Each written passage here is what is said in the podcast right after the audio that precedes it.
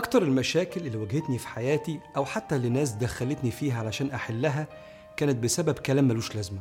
كلام أنت قلته أو كلام اتقالك وأكتر الأشياء اللي الإنسان بيندم عليها كلام قاله في غير موضعه أحرج حد أو أحرج نفسه أو تسبب في إيذاء شخص ما. والكلمة المشهورة وقتها أنا كان فين عقلي ويجي رد سيدنا علي بن أبي طالب الملقب بباب مدينة العلم يقول إذا تم العقل نقص الكلام. كل ما الإنسان عقله بيكتمل بيصبح عنده استطاعة للتمييز. يقدر يدي عنوان لكل فعل أو كل كلمة صادرة منه. هو اللي أنا عملته أو قلته ده اسمه إيه؟ علشان كده رفع القلم عن المجنون حتى يفيق وعن الطفل حتى يكبر لأن هما مش بيعرفوا يميزوا ما بين النافع والضار في الأفعال والكلام. عكس من تم عقله لازم يبدأ يميز. أضرب لك مثال. لو تم عقلك هتعرف تميز إن الكلام بغير علم في غير تخصصك دي خيانة للأمانة. فتي فيبدأ يقل كلامك في اللي ما بتفهمش فيه. إذا تم العقل نقص الكلام. إذا تم عقلك هتعرف كويس إن النقل للأخبار بغير تثبت ده كذب لأن النبي قال كده عليه الصلاة والسلام. كفى بالمرء كذبا أن يحدث بكل ما سمع. أول ما يسمع حاجة ينقلها. فتعرف تميز إن ده اسمه كذب فيقل كلامك. إذا تم العقل نقص الكلام. كل ما تقعد مع حد تشتكي له أحوالك وأوضاعك هتعرف تميز إن دي شكوى الخالق للمخلوق. ساعتها كلامك هيقل لو تم عقلك. فإذا تم العقل نقص الكلام. وتبدأ ما تشتكيش إلا للي أنت ترجو منه النصيحة. ساعتها هتقل شكوتك. كل ده بسبب تمام العقل. فيبدأ العقل الكامل ده يتحكم في اللسان.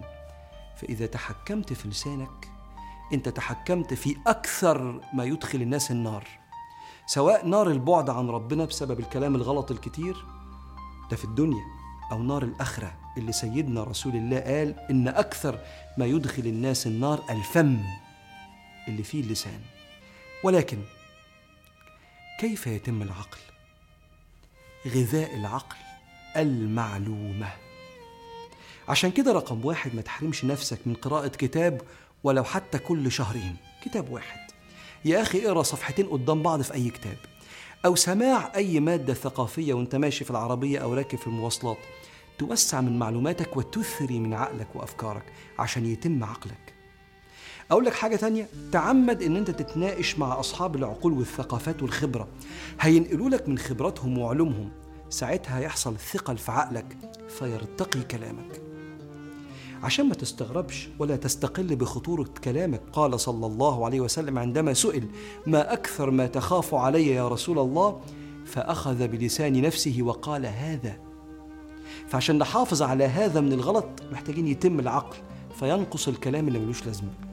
ساعتها هترتقي وتبقى نبوي محمدي لأن وصف سيدنا رسول الله كما يقول الصحابة كان النبي صلى الله عليه وسلم لا يتكلم في غير حاجة. ولا يتكلم إلا فيما رجا ثوابه.